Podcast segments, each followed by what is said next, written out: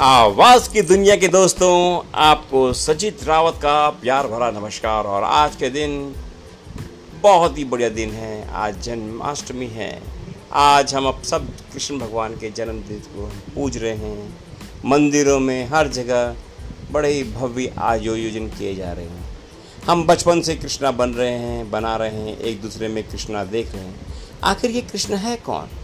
क्या जो आज पैदा हुआ था वो अवतार, प्रभु का वो अवतार, जिसने कि बहुत ही लोगों को संहार किया, प्रेम के पाठ पढ़ाए, गीता का ज्ञान दिया।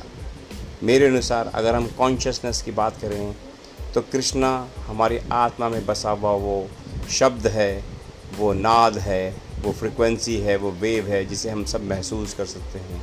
हम सब कृष्णमय हो जाएँ, जब मैं अपने अक्ष को उस बड़ी शक्ति से मिला के उस शक्ति से सबको मैं कृष्णमय देखने लगूँ।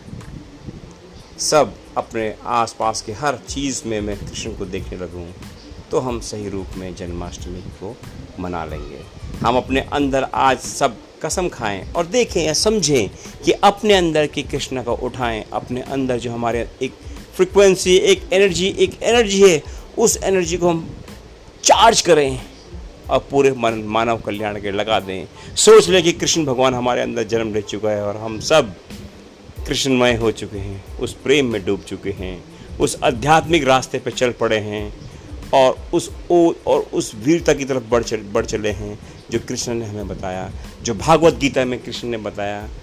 असल में जो कृष्ण ने बताया और हमने क्या समझा और हमारे ज्ञानियों ने क्या हमको बताया, वो इम्पोर्टेंट नहीं है दोस्तों। आप सिर्फ़ उसके प्यार में रहिए, कृष्ण के प्यार में रहिए। उस अपने अंदर को झाँक के देखिए, अपनी आत्मा में कृष्णमय हो जाइए। तो दोस्तों, इन्हीं लाइन्स के साथ मैं समाप्त करता हूँ कि हम आपकी जन्माष्टमी और हमारी जन्माष्टमी पूरे विश्व की जन्माष्टमी, विश्व कल्याण के लिए होगी और अपने अपने के अंदर के कृष्ण को हम ढूंढें और रोज़ ढूंढें अपनी आत्मा में। धन्यवाद।